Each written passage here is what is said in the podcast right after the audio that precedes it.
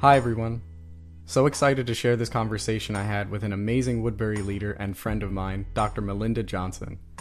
Dr. Johnson is a longtime Woodbury resident with incredible knowledge about and excitement to transform our communities for the better. She's been doing this through joining various committees like Heart and Soul and the Neighborhood Preservation Program. She was recently elected to the Woodbury School Board last year, and even more recently, she just started the journey of establishing a nonprofit organization, the Johnson Manor of Faith and Education. This conversation was so deep and passionate, it's going to be one that I certainly listen to at least once a week, just for some inspiration and excitement moving into the fall. I hope you feel the same way and enjoy listening. Cool. So I am here with Dr. Melinda Johnson. I will actually give you the honor of kind of introducing yourself because there's so many accolades and things that I could throw out there to describe who you are, but I'm very excited to have you here. How are you? I'm doing great. I'm really excited to be part of this podcast. I think this is a really cool technique for sharing insights of our community. Um, and so I'm Dr. Melinda. I am a resident of Woodbury, born and raised here. I had an extraordinary and some ordinary experiences too. I decided to move back to New Jersey after my relatively long stint in California because I did hmm. my mm. undergraduate years there and then I worked there for quite some time. So I think that decision to come back to a home base says a lot about who I am and how deeply affected I was by the experiences that I had here. And it, it created a space for me to know that I could come back here and continue to grow while making a difference.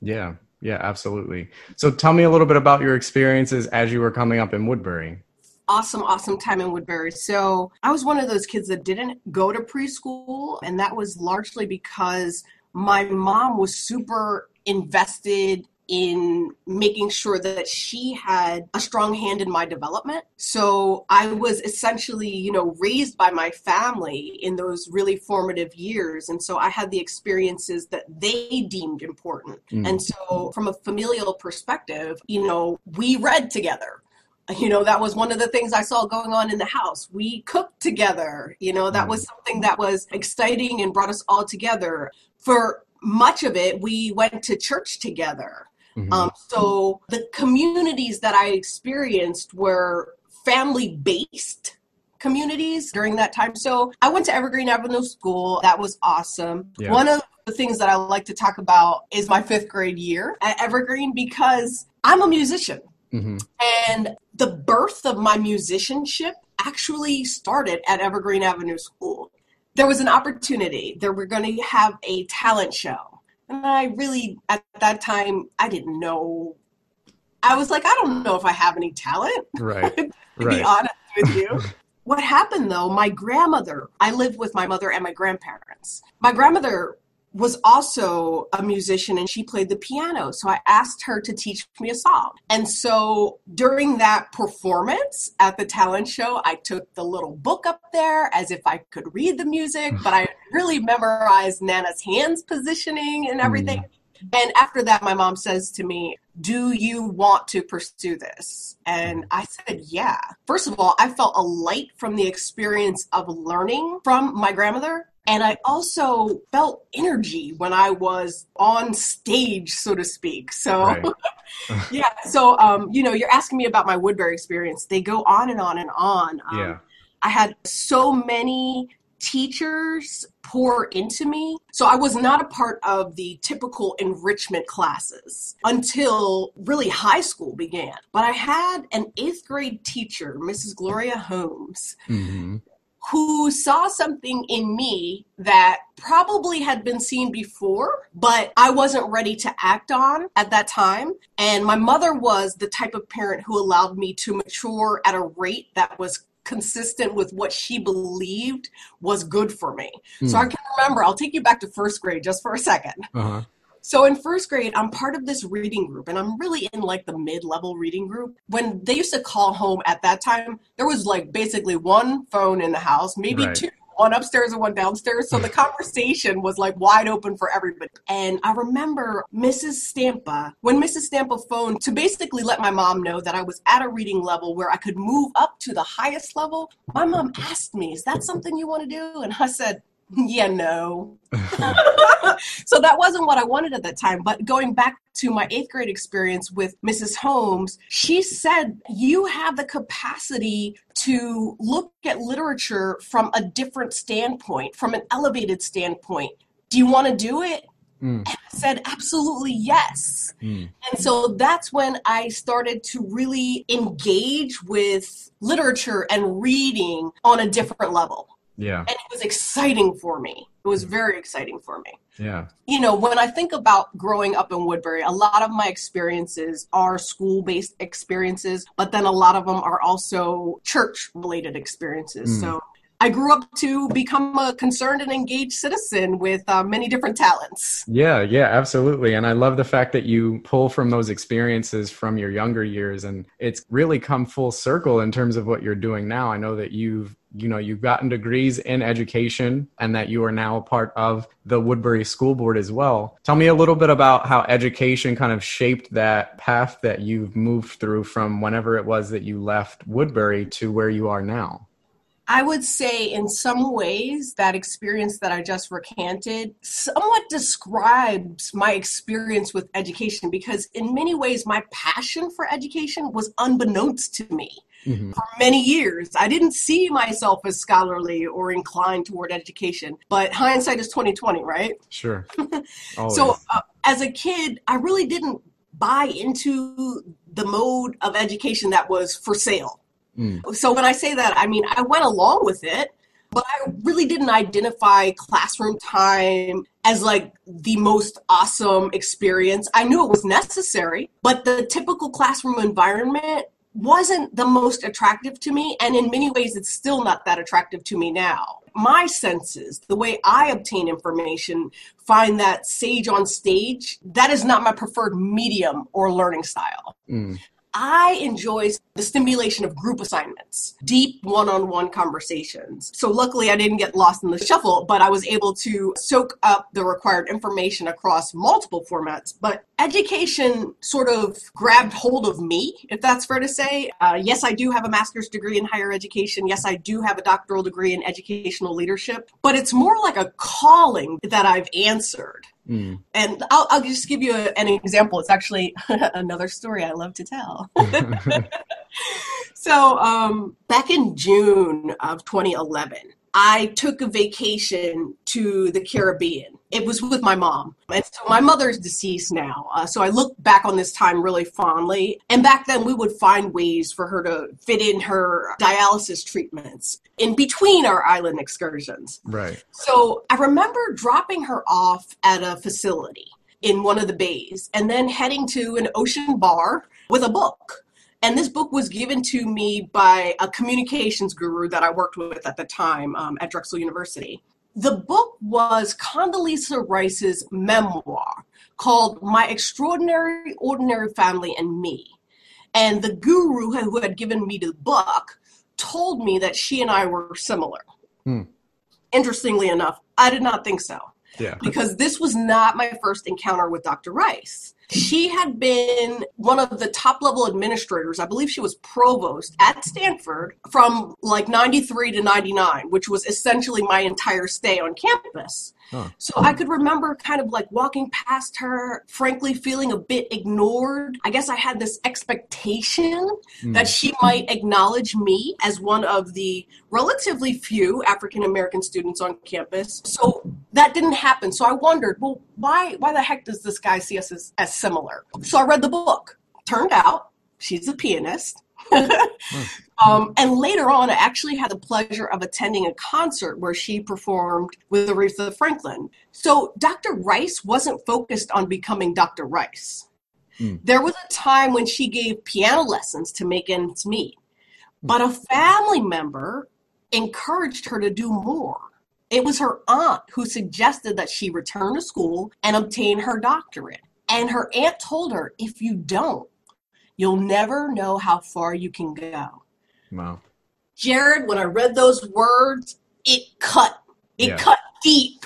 Here I was, I'm relaxing on the bay, and now right. this. I'm like, but come on, I just finished my master's degree. I'm tired. I'm not right. doing this. Yeah. But for me, I felt a call I felt a call while I was on that beach, not to settle, but to pursue higher education. That song, uh, when when Jesus says yes, nobody can say no. That's right. kind of like the feeling that I was experiencing, um, and that was that was nearly a decade ago. So I, I, tell that story really to show that I didn't have a burning passion inside me to develop into an educational administrator, mm-hmm. the one I am today, but I did have the strength to answer the call.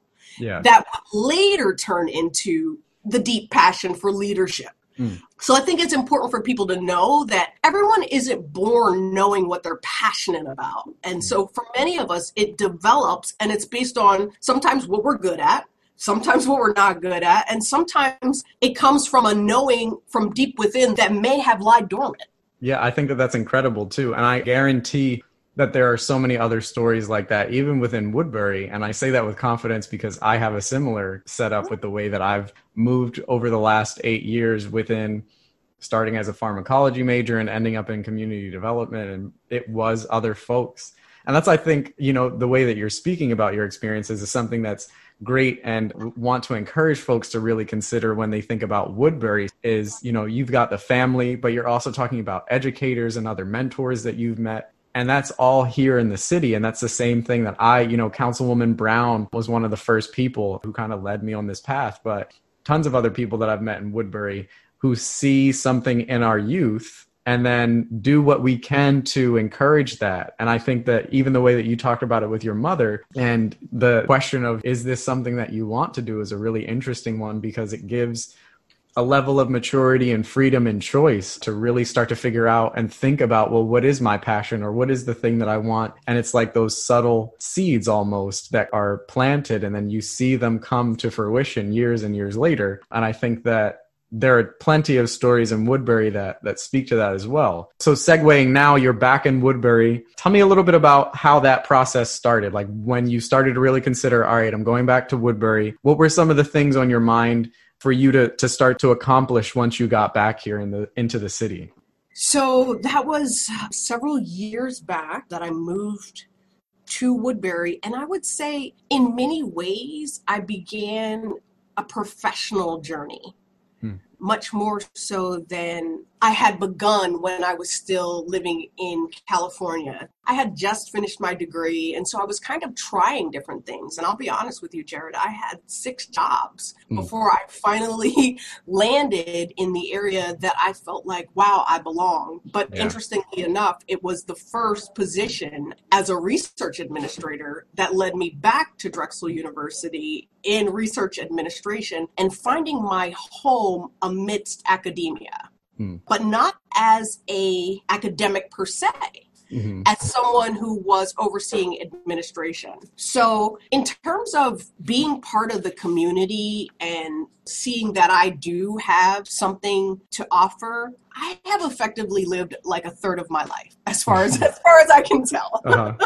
and I very much see it as a time for a next chapter for me last summer, I stepped away from my 15 year tenure with Drexel University, and it was an intentional step away from me. And I hmm. didn't necessarily know what was next. I just knew that there was something that was next. Mm. Well, a week later was when Joe Pegues and I had a sit down about our upcoming campaign for school board. Right. So for me, engaging in the community is a natural next step. So, as you know, I ran for school board because I really wanted to give of my time and talent to support the growth and development of our young people, academically, civically, and socially. I call it sharing, giving back. Some people may think of it, bit as a legacy, but I still know that I have a ton of growing to do. So, um, right. I, I see myself, I am developing mm-hmm. into a role with the community. I'm currently serving on a couple different, I call them boards, but they're more like uh, leadership opportunities. Sure. One of which is with the uh, neighborhood preservation program. And so I'm engaging in the city in a way that I never have before. And so I'm able to make a contribution based on the things that I understand, you know, based on my understanding of fiscal administration, based on my understanding of collective impact. But at the same time, I'm learning and growing from other people who some have been in the space for a long time, but others have not. Mm. You are leading a group called Heart and Soul now, mm-hmm. Woodbury's Heart and Soul. And one of the things that I love about that is the inclusion of the young people in having a voice in saying, okay, where is it that we'd like to go forward? Because I think, in as much as the uh, young people need the older people for the wisdom and direction, older people need the young people for some of the innovation. Mm. You know, so I, I applaud Heart and Soul for, you know, like establishing a platform where we're all talking together about what matters to us as a community. Yeah, absolutely. And I want to talk to that process or that kind of experience of running for school board. You know, it's mm. personally, I haven't really, you know, as much as I've kind of been integrated into the Woodbury community, even in the political sense, school board hasn't really been something that I've touched too much or learned too much about. I mean, what was your experience like in running for school board and what has it been like for the last it's been almost a year now what has that experience been like for you so new and exciting it's work this was my first political campaign and i enjoyed it because i got to socialize with lots of people from the town across most of my interactions, I felt like people were generally listening to me, and likewise, I was listening to you. One of the things that I think is interesting about serving on the board and that I might tell others who are considering it is to gain as much insight into the actual role because there's a pretty steep learning curve associated with serving thoughtfully and well. Hmm. Yes, everybody is able to give a vote, yes or no, but it's very much like starting a new job. I mean, it is a new job, but yeah. in this case, there's no monetary compensation. One of the things that's very interesting is much of the impact of the school board is governed by the requirements of the state and federal government. So, you know, it's a it's a public entity. Mm-hmm. So, sure we have some input and creativity around implementation, but we're largely held to state and federal guidelines. One of the things that I love about it is the available training from the New Jersey School Board Association. I think when I did my initial interview, I learned, quote me, don't quote me, but it mm-hmm. seems as if it's the only elected office where there's required training. Like there there are things you must do within year 1 in order to maintain that office. So that's great from uh-huh. from my perspective.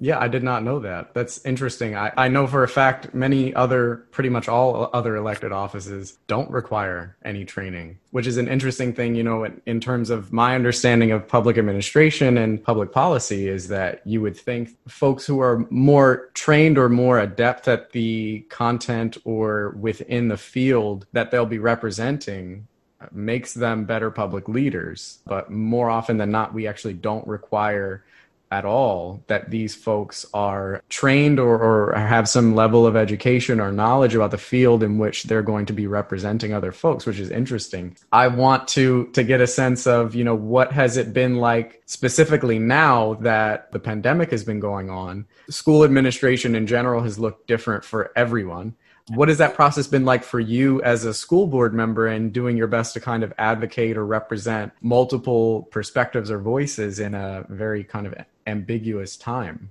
It's been challenging to say the least. In terms of the role that I play in being a decision maker that takes to heart the welfare of the students within the district, I would say it hasn't been more challenging for me to make decisions that are rooted in that area, but there have been a lot more factors sure, to sure. consider. It's been a balancing act in many ways. I mean, the decision to move to remote learning. Yeah. Is is a challenging decision because every time you make a choice, there are consequences. Some of those consequences are good. Not all consequences are good, right? right. And as we know, we've always dealt with multiple types of learners. Sure. And so for some students, this is going to be the creme de la creme for them. You know what I mm-hmm. mean? So I, within my own learning experiences, have had blended learning opportunities, some of mm-hmm. which was online, some of which was face to face. And so, you know, I've had classmates who were of mature ages for whom this is not the best uh, learning structure. But I think that from what I'm seeing, I'm seeing the community, the school community, the teachers, the, the administrators, everybody is pooling together and trying to make this experience as good as possible. I think we're in a place where that's all we can ask because this is unlike any other educational decision because it truly has impacted the entire community. Like, no one is exempt from dealing with or managing some of the effects of COVID 19. Yeah, and that's a really great segue too, because I'm thinking about the idea that obviously schools play a huge role in the way that a community develops and a way that a community is structured. Mm-hmm. And so, as you're talking about how really no one is exempt from this pandemic, I want to get your sense of what do you see a school's role in a community developing? And more specifically, what do you see the students' role in the way that a community develops? Wow. Wow, great question. uh, in fact, I think it's this type of questioning, this type of inquiry about the role that can actually lead to meaningful and necessary interactions between the educational community and the community at large. I mean, newsflash, we don't live in silos. Uh, we live together uh, right. as neighbors, um, although we have different life experiences. So, how do I see the school board interfacing with the community? As a school board member, like I mentioned, I make decisions that support the welfare of students. And to me, making decisions that foster the good and not the harm for 1600 students in our district means that I place their well-being above other factors. Mm. But when you're working with other parts of the community, you have deeper insight into what those factors are. Sure. What the economics are that are playing into, you know what I'm saying? And so yeah. you can make decisions that take those things into account. So let me go just a little deeper. Um, I think most people agree that children are the future. So the role that we allow them to play today shapes definitively the role that they're able to play tomorrow. And I'm proud of the school board for having a student representative because I think that's huge. Yeah. Because a student's perspective is necessarily shaped by, you know, the experiences that they're having and giving them a voice in that forum, I see it as significant. So to the degree possible, having uh, school board members who are active in other sectors of the community helps to diversify the conversation and make sure that students are being considered in conversations about Woodbury's economy, about Woodbury's community development. Another reason why I'm super excited about Woodbury's Heart and Soul program. I think that's a conversation starter across life in Woodbury. It's inclusive of, you know, economics, education, safety, socialization, right? So, as a school board leader with a leadership role in Heart and Soul, I'm committed to exploring those intersections and I also firmly believe that when diversity, because I think that's what we're talking about when we talk about discussions across sectors, when diversity is properly harnessed, it really leads to greater innovation and growth. Yeah. There are many struggles. Like everybody knows that the market case for diversity is clear. Diverse groups outperform homogenous groups. Mm-hmm. That said, diversity points to differing opinions. And so, as we look forward to making collective impact, we, as the current leaders amongst our community have to find ways to have conversations, hold safe spaces so that people feel like they can bring their opposing views and that we can consider them without a voice of judgment. Hear one another, learn to listen to one another, you know, like open up our empathic ears yeah. um, on some level. So, your question about school boards and the way that they play in the community, I think the greater involvement they have within the community, the more effect they're able to have on students at large because students don't just have learning experiences in school. Mm. They have a widespread experience. Yeah. And to the degree that we're able to help them, support them in their growth and development along multiple lines because classrooms have rules, classrooms have structure. So we're teaching students so many different things without even having them be the content or the curriculum that's being assigned. Mm. Yeah, I think that's amazing. And you put it in such a kind of eloquent way and really talking about heart and soul's vision about how we engage our youth is to simply as possible give them the platforms that they need to be able to navigate these community spaces. And i love the way that you said that holding space you know making folks feel comfortable and feel confident enough to engage and to reach out into new different spheres of is this a passion of mine? How can I engage and create more diversity or more perspective in the way that these conversations are moving forward or these decisions are made more collectively? I think you put all that so eloquently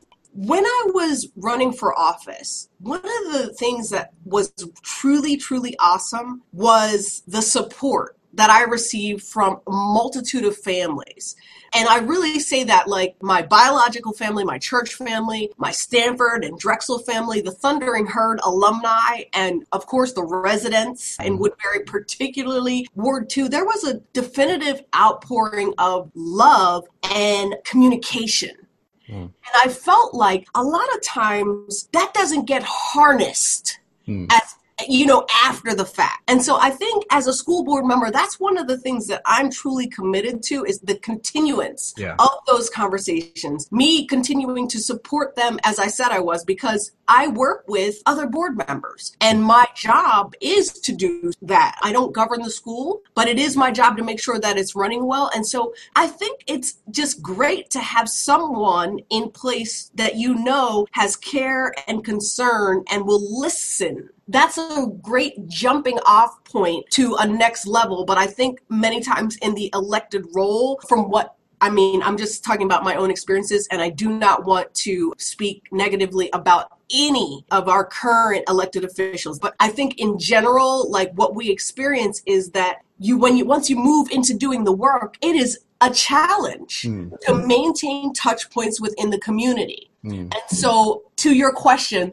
that's one of the challenges I want to rise to. No, I think that that's amazing. I definitely think that it feels like right now in Woodbury, there is this swell of emerging leaders, right? Folks who want to get more involved. They're finding different spaces. And if they can't find them, they're creating these new spaces to develop themselves as leaders in the community. And I think that that's really important to that point is that it does take a lot of effort, not only to manage something in a very kind of structured, institutional style and at the same time have this ground level connection that you still are representing people through that institutional frame it's a mm-hmm. very difficult job it's almost like a juggling act but you're doing it blindfolded and things are on fire and you're like walking on a tightrope and people are yelling at you the entire time and you have to smile right? Like through it all. So i definitely think that all of our public leaders you know school board our city council our police force. There's so many others who are doing this kind of juggling act right now. And i think that they're still taking it with a, an ounce of grace to go that extra step and say well how do we still bring in other folks to also make sure that voices are being heard and diversity is being encouraged and engagement is being uplifted. So i think that that's an amazing vision and challenge that you are you're kind of setting for yourself to rise up to. And i think even in the work that you're doing outside of this you've started a nonprofit in your spare time which i'm surprised that you have with all the other things that you do. So tell me a little bit about the johnson manor of faith and education. Awesome. So this is a wonderful assignment. It's yet another call on my life. Uh, God gave me a colossal vision. This year, amidst the chaos of COVID 19 and the growing chasm of what I call right and wrong, mm. I established this Johnson Manor of Faith and Education. Um, our mission is to educate and edify South Jersey youth in particular through academic and faith based instruction via out of school programs. So, primarily summer camps for our first few years. Mm. And, and my vision for this organization is that we'll see a community of uh, South Jersey youth who are empowered to navigate life's social, academic, and economic system. So we've existed as a 501c3 since July of 2020, mm-hmm. but we've already held our first virtual camp. Right. It was it was called Here Is Heart Camp, and it was open to pre-K to fifth grade campers across the country. So while my vision was to empower South Jersey youth, in many ways this pandemic pushed me to look beyond that immediately, right? Yeah. We're incorporated in July as a 501c3, hosting camp. It was wildly successful in terms of attendance, instructional delivery, um, and what I like to call unadulterated fun. so uh, the post event survey responses have knocked my socks off. I'm already planning for next year. Great. In terms of JMFE, our formal programs focus on English literacy skills, habits of self leadership, and ecclesiastical principles. Hmm. So I think of it very much as the three L's language, leadership, and love. Hmm. So, as the founder, soon to be executive director, mm-hmm. I'm building a team right now I'm building a team that I believe will transform the lives of youth and families in this region. I've got a current goal of 25 by 25, which means that the Johnson Manor of Faith and Education will have a mix of 25 partners by the 25th of December. This mix will include skilled employees, board members, volunteers, philanthropists, and business partners. And this number of 25 doesn't include our current board of nine amazing, talented individuals from across the country. So our board members come from Texas, California, Pennsylvania, North Carolina, and of course, New Jersey. Yeah. So, you know, one of the reasons I chose to focus on literacy is because communication is a tool that I deem critically necessary for success. Yeah. Being able to articulate and express yourself is central to having a voice, an effective voice in today's culture. Yeah. Um, so, you know, just a quick glance at local and national statistics reflect substandard scores in reading and writing. So, this is where JMFE has decided to focus. Hmm is this is the most fun work I've ever had. Yeah. the process is collaborative. You know, I'm in the process of developing our website. We've already got our social media platforms. I'm honing the target audience for the programs that we're building out. Hmm. It's time consuming but rewarding. Yeah. Yeah, that's great. I think that this obviously has a much more interesting spin because of the way that you've incorporated faith as well as education. Talk to me a little bit about what you think the role of faith has in community development and through the work that you're doing with JMFE. So, experience has shown me that people with faith are more likely to demonstrate resilience particularly when life is challenging. I am resilient. Mm-hmm. And since I was raised to share and testify to what works, I want to share this with young people. And when I say this, I mean faith. What is it? I'll take a step further than my own personal experiences. In 2016 2017, I conducted my dissertation research to identify associations between spirituality and coping with stress. Mm how relevant for the time period that we're living in. Yeah. So I found statistically significant correlations between certain elements of spirituality and stress management. So I know this works. Mm. So I definitively wanted to couple faith to support education. Mm. It's clear to me that we're living in a time period where young people people need to be managers of stress. It's overwhelming for adults. So the sooner we provide our youth with stress management tools and techniques, the, the better.